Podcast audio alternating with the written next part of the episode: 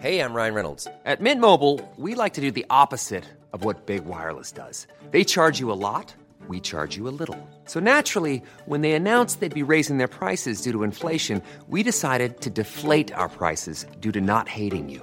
That's right. We're cutting the price of Mint Unlimited from $30 a month to just $15 a month. Give it a try at mintmobile.com slash switch. $45 upfront for three months plus taxes and fees. Promo rate for new customers for limited time. Unlimited more than 40 gigabytes per month. Slows. Full terms at mintmobile.com.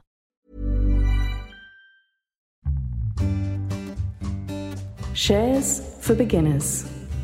So the greatest companies of our time are going to be those companies that control the key technologies that they are engaged with, right? So if you think about Apple, it controls everything from the mobile system to the operating system, you know, mobile platform to the operating system that underlines it, to the chips that are running on their devices, to main applications that they run on them, right? They are controlling the experience, and that allows you to do things at a much faster pace than to, you know, sublet it to other people to do it, you know, depending on other people's roadmaps and things like that. So, insourcing of tech is really a big deal. G'day and welcome back to Shares for Beginners. I'm Phil Muscatello. Computer networking, data science, and machine learning, they're all at the heart of enterprise software. I'm really happy, overjoyed in fact, today to be able to talk to someone who has serious form in this space. Hello, Anirban. Hi, Phil. How are you? Really good. Anirban Mahanti is lead advisor for Seven Investing.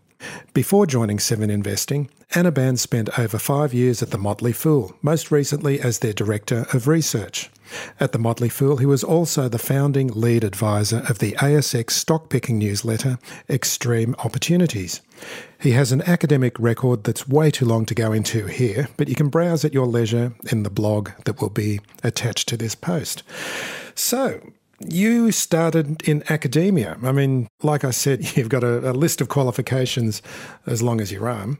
What was your path going from academia to investing? That's an interesting question. You know, coming from like an Indian middle class family, my father is a professor of computer science. My brother is a professor of computer science. So I was also a computer science. Well, my brother is younger than me, but you know, we're a family of academicians. Academics was really important to us. And finance was actually not important to us. We were never really taught about finance, right?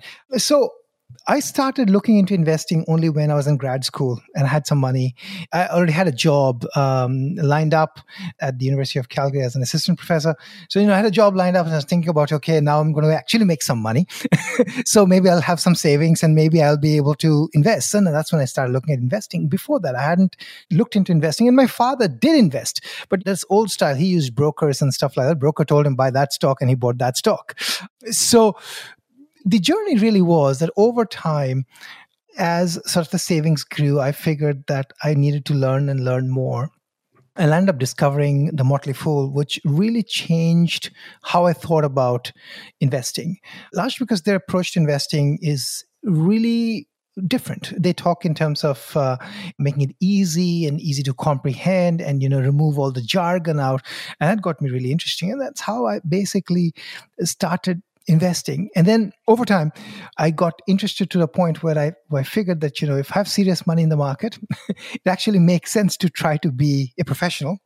And that's when I started thinking, well, you know, I've done a lot of research for a lot of time. Maybe it's time for some career change, right? And uh, so I started applying for some jobs. And uh, I applied for some some got rejected. For some i got interviews and eventually i landed a job as an analyst uh, at the motley fool here in australia. So joe magyer hired me and he was basically looking for someone with software background because he was interested in uh, sort of software and investing in that space. So he was looking for someone who sort of knew it from the outside without sort of having an investing maybe lens on it. At least that's my interpretation at this time. You know, but once you get in, sort of you start at the bottom of the pyramid, right? And I was sort of at the top of the pyramid on what I was doing in my former field. Now I was at the bottom of the pyramid in this new field. But that's okay. That's also challenging. And then you you learn. You want to learn because you want to climb the ladder, so to speak, right? And what I thought was interesting for me was, uh, at least, you know, uh, my PhD advisor used to say that most people who get into a PhD program are smart by definition. If you complete a PhD program, it's not just about being smart, it's about having the perseverance to actually finish things. You know, and if you persevere in any field, you can actually learn about it. And investing is actually not that hard to learn about if you really persevere. Of course, everything requires practice, right? You know, practice makes us perfect. So over time, you'll just get better. But if you have the interest and inclination and the ability to think and analyze, which you would have if you have any sort of technical background or even non technical background, even if you're a business person, right? You have the ability to analyze things. So you can put your life skills to work here. And that's sort of how I got started. And it was really motivated by trying to do something different, trying to manage my own money, and just more interest in learning about things. I guess there was a, another related angle. And the related angle was that I was really interested because I was working in technology, and most of the great companies and investments that happened to be you know the greatest investments of our time are technology companies. So there was something there in common. And you know my thinking at that time was that i would be able to look at things and see things that potentially gives me an edge you know a more qualitative way of looking at things because i understood the technology background. So you know learning the investing language and then bridging that gap would be my edge. So that's how i've invested really over time yeah, I was going to ask that. I mean, you obviously brought some of your expertise from your areas of study into investing. And um, there's a lot of people who are analysts who will not necessarily understand exactly what many companies are doing. And is that something that you can bring? Yeah, so I think skills carry over, right? So if somebody comes from a banking background, they will be able to bring that background and apply that lens to a lot of things, right? And they can learn about enterprise software as an example. So you can learn something and then apply what you know really well and look at it through that filter. I have always looked at companies through sort of the tech filter that, you know, okay, what is important in technology? What's really an edge right? So like there are lots of examples i can give you know i've been tweeting today about for example network effects right? So like network effects where you know more users bring more users and then they're sort of self-perpetuating right? And once you've built a big network it's moat because it doesn't go away very easily. As a tech person i would say that well you know are those moats today valid? Are the strong moats they're probably not strong because if you realize how technology is created today it was hard to build an app when say facebook started because that was probably the first big super app right? There was myspace at that time as well but was not really a super app at that time. But the tools for building an app were not that prevalent. Application developers were not that prevalent. And you know there were not thousands of shops out there building apps like there are today. Building an app today is really really simple. Just like going online today is really really simple. Therefore building something is not hard. Putting something online is not hard so if you have a creative idea, you can actually build something creative and put it out there. And the fact that there are so many networks out there today makes it really easy to get virality, right? So TikTok came from nowhere and became the super app, right? So, you know, just thinking that you've got a lot of users on your platform and therefore that makes it strong is probably a very weak moat, which, you know, in the finance world, it might be looked upon as a strong moat. I'm calling that a weak moat because, you know, that can go away very quickly. It went away once from MySpace and can go away again today if you don't innovate on top of that, right? So I think there are ways to think about that so I'll go back to my PhD days. So I, am a hardcore networking computer systems person. You know, so how do you make computer systems run faster, better? How do you avoid network bottlenecks? How do you make things, you know, run with less bandwidth, less cost? Those are sort of the things I looked at. How do you make content accessible to users? How do you distribute content at scale? Those are sort of things that I initially worked on. I had some friends and colleagues and peers who were working on human computer interaction. They used to do, you know, studies about how do you make computers interact with humans and make it easy. And I said, this is all floofy stuff you guys are doing, right?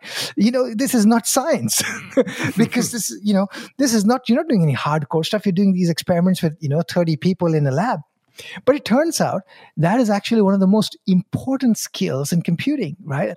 Then when I look at Apple as an example, I think, okay, you see those guys who really excel in design. They can figure out how the computer should interact with humans. And then that reminds me of you know Steve Jobs' analogy about how computing is basically a tool for making, at least in their mind, a tool for making the life of human beings easier. It's a tool for allowing us to do things at least because they're not really from the artificial intelligence age where the computer doesn't take over your life really right?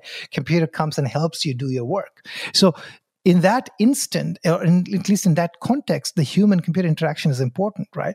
So again, you know, I was able to make this connection that yes, later on, you know, what I call floofy is not really that floofy because it's really important. And you see that design principle apply in many different ways, you know, whether it is uh, how recommendations are surfaced. It's not really about the best recommendations. It's about how you surface good recommendations You don't have to have the best, but about having good ones, but surfaced in a way that interacts with people, that makes it easy for people to find. So I think a lot lot of those things are important you know the interaction between the machine and the human so again you know you sort of appreciate these qualitative aspects to technology which is not just hardcore science but there's a lot of qualitative aspects that tell us and then of course the history of technology also teaches you a lot of things well, that was going to be my next question. What are the greatest changes you've seen in technology since your undergraduate days? But it seems like the human computer interaction would be right up there at the top of what you'd see as one of the great changes? Yeah, so HCI, human computer interaction, is a relatively new field, right? Was just mostly using this example. I think the biggest change, at least I have witnessed, is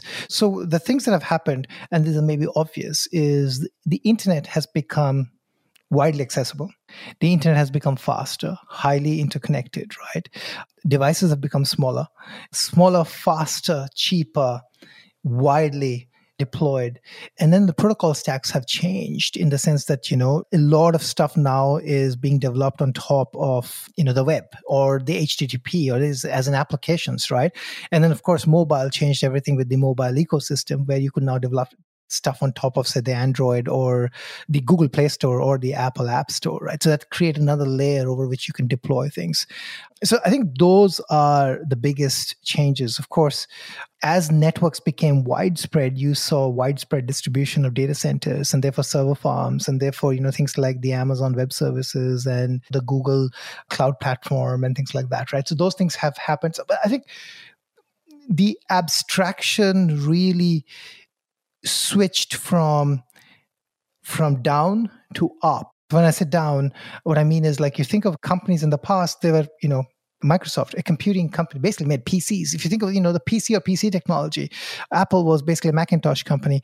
Cisco was a networking gear company. From there, so we have gone. So things that were made at the hardware level and lower down in the networking stack at least they have sort of gone up the top you know in terms of you know they're all now applications we're talking about you know things that are delivered as a service because you can actually deliver things as a service. You couldn't deliver things as a service in the year 2000 it was just not possible.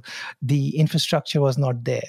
The internet was not widely connected. So i think the biggest change is the change in the internet right? And then people would make a big deal about you know web 1 web 2 web 3 i'd say that you know they're just basically just evolutions of the same internet. The big change was from the internet to web because that was just an abstraction and then the layer of abstractions on top of it. So i think the biggest thing for me is abstractions. Over time the internet as a technology has just allowed abstractions to happen right and that's the beauty of the internet its design was so good that it allowed all these abstractions to happen and we constantly have abstractions so i think that's the big takeaway is that abstractions have happened over time so having seen these changes in real time how difficult is it now to look into the future of technology? We're getting the crystal ball out here, but we couldn't have predicted these changes, you know, 20 years ago, 30 years ago, in the early days of the internet. What are the kind of tools that you look to try and look a bit forward? So, you know, like you cannot predict the exact path. That's nearly impossible. And the reason you can't predict the exact path is there are so many variables in something happening, right? Take any technology, right? So I'll give you one that's pretty close to me. My PhD thesis was on streaming media. So you could see that streaming media is going to be an important application right? What path it's going to take and how it's going to become widespread is unknown, right? And often that you can't really because there's a lot of commercial. You couldn't see TikTok coming. you couldn't see TikTok coming, but just to unpeel. So when we were working on say, streaming media, I used to ask my advisor a question: Should we just spin out? Should we have a company? And my advisor had a nice thing. He used to say, you know, you can always spin out the technology, but we have to also realize that there's a commercial aspect, and the commercial aspect is where's the content. right? You could spin out and do something, but you don't have the content, right? So you, there's this constant loop of the people with the content need to be on board, and then maybe you have something to spin out with, right? So that, that's just an example. There's a lot of commercial consideration. So my point really is that you can see the path to a large extent by following top tier academic research. Because with top tier academic research, almost always is looking at blue sky things. You know, they want to solve problems that are interesting, important, and relevant that haven't been solved today right? A lot of this is theoretical. A lot of this is you know based on experiments and simulations right? But they're basically paving the path for the future. And a lot of this knowledge is going to be open sourced because they're going to be published in conferences and journals and therefore they're open sourced. Then the students who produce this knowledge some of them are going to go to academia research. Some of them are going to land up in industry right? And then they're going to take some of that technology and then make it deployed or deploy it and develop it at scale right? So you can sort of see the path of things that are likely to happen right? How it's going to happen it's hard to know. So for example an example might be that crypto is going to play a big role. Exactly how and what is unknown. Similarly you could say that you know bots for example robots of some form are going to play a big role but in what form we don't know right? Similarly you could say that you know you're going to have self-driving and other different general ai problems being solved in what form and when and where again really don't know right? But those would be some of the examples of things right? So i think general direction we can see but not specifics it's interesting that we've got to look back to history sometimes to see analogies in this. It's like the railways. Everyone wanted to start investing in the railroads when they started going out. But the key developments were more what the railroads allowed and implemented to take place. Exactly. Exactly. So, like the analogy I guess I can draw there would be if you think about the first company to implement a streaming system at scale, at some sort of scale, was actually Time Warner. right. They ran a trial in Florida in 1994 with a catalog of, I believe, like a thousand movies. And it was a fairly successful trial, and then they closed it. right. And if you look at the history of papers published, you'd see that the first papers were also around published around the same time. And they were published from a place called IBM TJ Watson Lab. It's around 1990s, early 1990s, right? Now, here's the thing, right? Looking at who deployed the first servers and where the first research papers to could not help you invest because neither did IBM become a big deal in streaming, nor did Time Warner become a big deal in streaming. That big deal in streaming went to actually two different candidates. One was YouTube.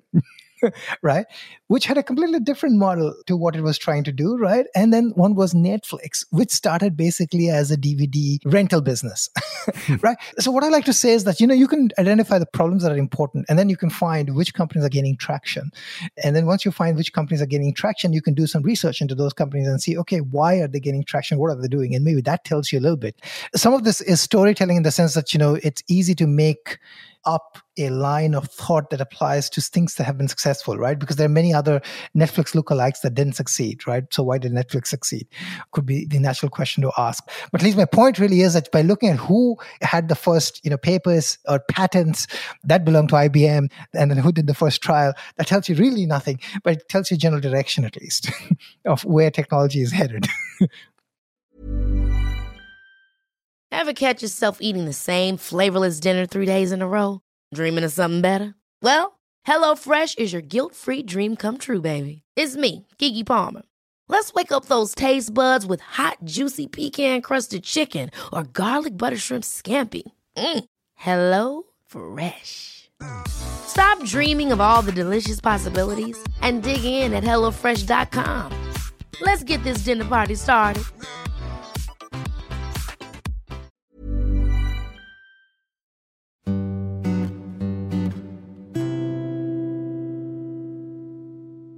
I just want to look into a couple of terms that we hear in terms of technology companies. Now, this comes back to a podcast that I was listening to over the weekend, Business Breakdowns, and it was about Twitter. It's interesting. Mark Zuckerberg, I didn't realize Zuckerberg had a sense of humor, but he described Twitter as being a clown car that fell into a gold mine. and everything about the technology of Twitter seems to be just put together. And one of the points that they made in this podcast was about the tech stack, that um, Twitter had a huge, unwieldy tech stack, but then it had to be broken down and put into modules, which are put together in much simpler ways. This is a question I want to ask a technologist. What is a tech stack and what does it mean for a technology company? Yeah, so, you know, the thing with the tech stack is like it means different things for different companies. So really like for a company like Twitter, it would mean, you know, what are they doing? You know, what's their data stack? What's their networking stack? What's happening at the sort of the application user interface level? What's the discovery engine looking like and things like that. So various elements that are part and parcel of how Twitter is used and how Twitter actually enables people to discover things, right? So that's the tech stack. I find that term to be a little bit abused because if you take a pure sort of academic view of what a stack really means, then, for example, from a networking point of view, the stack really means at the lowest level, you have physical pipes. on top of that, you have something that connects individual pipes. On top of that, you have an internet protocol that runs on top of those things. Then on top of that, you have sort of the, you know, the transport layer that enables reliable communication or unreliable communication. Then on top of that, you have sort of applications running or application protocols. So HTTP, which is basically the web protocol, runs on top of it. So that's a stack in the real sense. And that's the networking stack, right? Now, individual companies would have individual stacks. So another way to think about this is you could say that Twitter really has no stack. because Twitter is an ultimately an application, right? So they're an application software that runs on servers and does a bunch of different things. But then the applications, though, are ultimately running on either the web so therefore they are running on top of the web. So as i said most applications these days run on top of some other protocol or they're running on top of a mobile platform right? So the stack in that case the real stack is owned by somebody else. And if you think about a mobile platform then the mobile platform is owned by somebody else. They own the stack because they can make those changes that can ultimately affect Twitter, right? So at least in this case, they're talking about you know stacks. So what uh, what I guess their commentary there would mean is they're basically saying that you know it's an uglily put together chunk of technology. yeah, basically the engineering is borrowed this and that from various places. That might be actually true for a lot of companies because you know you'd love to open source technologies out there softwares out there you borrow from here borrow from there put these things together. But yeah so you know they're probably talking about data stack network stack you know application logic stack and things like that. So that's sort of what they're talking about. And um, if it becomes unwieldy then it becomes harder to make changes right and therefore to evolve the app it becomes harder and harder because you know you have not developed it in a nice modular fashion so and that's what's really important about a technology company is that it's got to evolve and it's got to take into account changes and um, develop into what users require Exactly. Yeah. The ability to change over time is very, very important, and technology moves faster than anything else. So you need to actually change really quickly. so, how do you value companies that may have a lot of potentials but no profit and sometimes even no revenue? So a lot of companies would not have, like a lot of companies I look at don't have profits. I would look at things like, say, cash flow from operations, for example, if they're generating actually some cash from operations. So they might be still burning some. In most of these cases, then I'm basically focused on a what the company's technology is, what problems are they solving, are they growing really quickly, and if they're burning money, then they're burning money for some reason, right? So if they're burning money for sales and marketing, but the sales and marketing is basically allowing them to capture a lot of greenfield opportunity and they're locking that in then that's a good thing because you know over time you can assume that that sales and marketing expense is going to be a smaller fraction of the overall revenue pie that they would have and therefore it will be profitable at scale. So i'll really try to think about can the company get to scale? And if it gets to scale how sticky is the company going to be? So company's revenues therefore are going to be sticky. And therefore at scale what sort of money can this company make? That's sort of the basic focus which basically means i try to focus on companies that have large addressable markets. You're valuing the optionalities to some extent right? So a company let's take tesla as an example when it IPO'd, it was not making any money, right? But what you're really paying for at that time is the fact that, well, if electric cars take off and if electric cars are going to be profitable to make, and if they take an X percentage share of the market, then you know they're going to make this much more money and then of course then you have to think about it probabilistically and what's the probability that they're going to a get there and then you assign a probability to it based on what you think their execution capability is and then you can sort of think okay there's a value to the company at that point in time. I mean ultimately all companies are the sum of discounted free cash flow into the future. So you have to be able to generate cash because if you cannot generate any cash then shareholders have nothing to take home right? So you know the company might be losing money today but then it basically just means a lot of the value is in the tail. I tend to focus a lot on optionality because if a company is able to you know make the optionality work for you then it will have a long tail really really long tail right? So a good example is apple right? So for the longest time people would have said oh apple is like dell computers because it just makes a type of computer call it a smartphone or the mac. But it had tremendous optionality in the sense that well it has a billion or nearly 2 billion people stuck to this device or various types of devices that they sell. Therefore they had the optionality of making other devices which they have successful now none of them have been as successful as an iphone but that's an iconic like you know probably the most successful device of the century. So you don't have to repeat that but you have the option of producing an ipad and an apple watch and maybe something else you know airpods each of those devices are such big successes that if they were independent companies, those companies would be like, whoa, you know, this is awesome. Just because it's Apple, it looks, oh, maybe it's not that awesome, right? And then you can wrap around. So there's optionality, right? You know, once you have lots of users, you have lots of different devices, well, they love it, therefore they can have services you just have the option of doing different things. So that's optionality that you have optionality also comes in the form of technology, right? So if you have key technology that you develop, so they have an operating system that they've developed. They're the largest chip maker in the world, right? People don't realize this, that Apple is the largest chip maker. And it's also one of the most advanced. They don't make it, they don't fab it, but they design some of the best chips, probably the best chips in the, you know, semiconductors in the industry. So that's a skill right and that's unparalleled in some extent because you know what they could do for example with the m1 mac others couldn't. They blow away. They, like, you know, the Mac is growing like crazy. Why? Because they could design these chips that give people this wow experience, right? But you see, you could have seen this coming because it's not that the first time they designed a chip. They have been designing chips for the iPhone for like a decade. They had designed their own chips for the wearables. They designed the chips that go into the Apple Watch or the AirPods right? So, you know, you could see that it's going to come to the Mac. if it's there in the iPad and everywhere else, it's going to come to the Mac. Once it comes, it's going to destroy the industry because they've destroyed the industry for everything else because they're just so good at it. And then why is that important? It's important because if you want to get into other things like wearables and new technology, the ability to control key components is really a big deal. So here's maybe one takeaway. Some of the greatest companies of our time are going to be those companies that control the key technologies that they are engaged with, right? So if you think about Apple, it controls everything from the mobile system to the operating system, you know, mobile platform to the operating system that underlines it, to the chips that are running on their devices, to main applications that they run on them, right? They're controlling the experience and that allows you to do things at a much faster pace than to you know sublet it to other people to do it you know depending on other people's roadmaps and things like that so insourcing of tech is really a big deal so if you find another company that has a similar sort of approach and if they're really good at it not everyone can be really good at this, right? Because it's really difficult to be good at so many different things at the same time.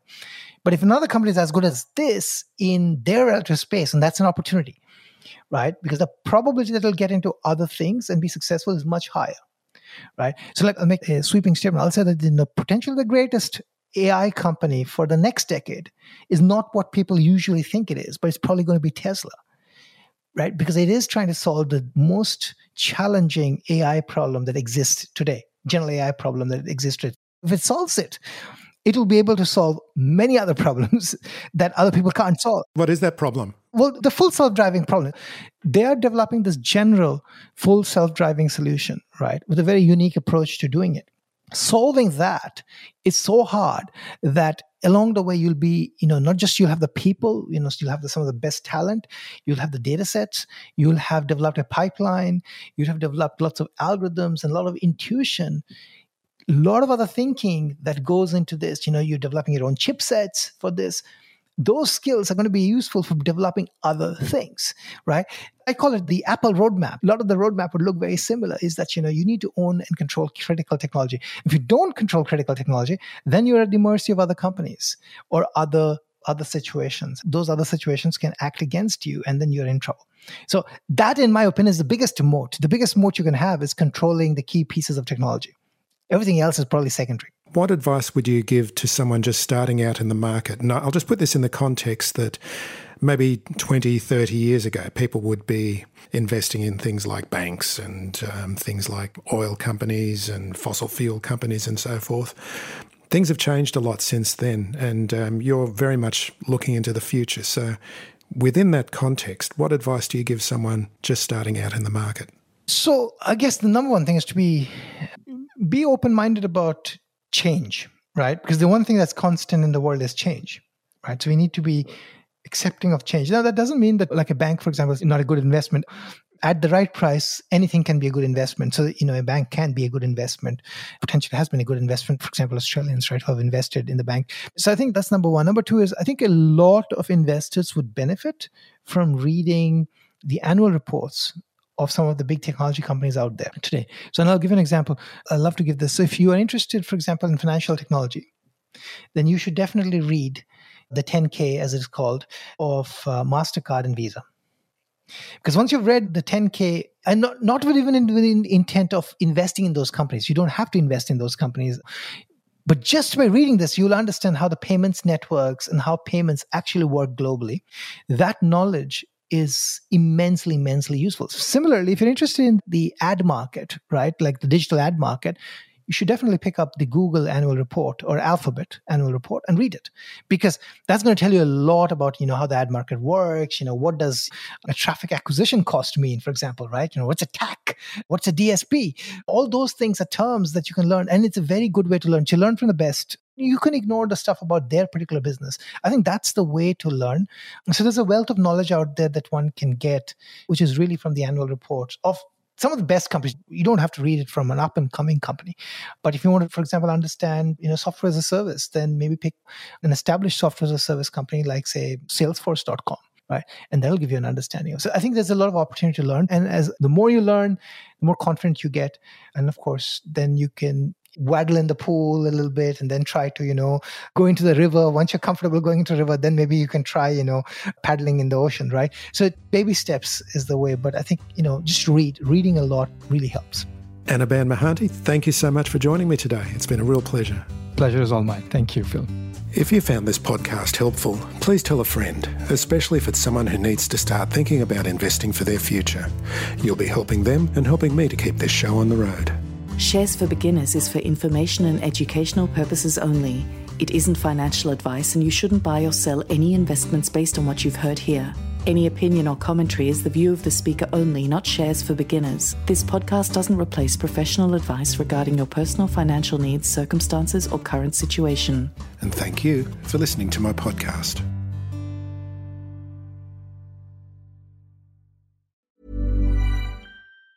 Even on a budget, quality is non negotiable. That's why Quince is the place to score high end essentials at 50 to 80% less than similar brands. Get your hands on buttery soft cashmere sweaters from just 60 bucks, Italian leather jackets, and so much more. And the best part about Quince, they exclusively partner with factories committed to safe, ethical, and responsible manufacturing. Elevate your style without the elevated price tag with Quince. Go to quince.com slash upgrade for free shipping and 365-day returns.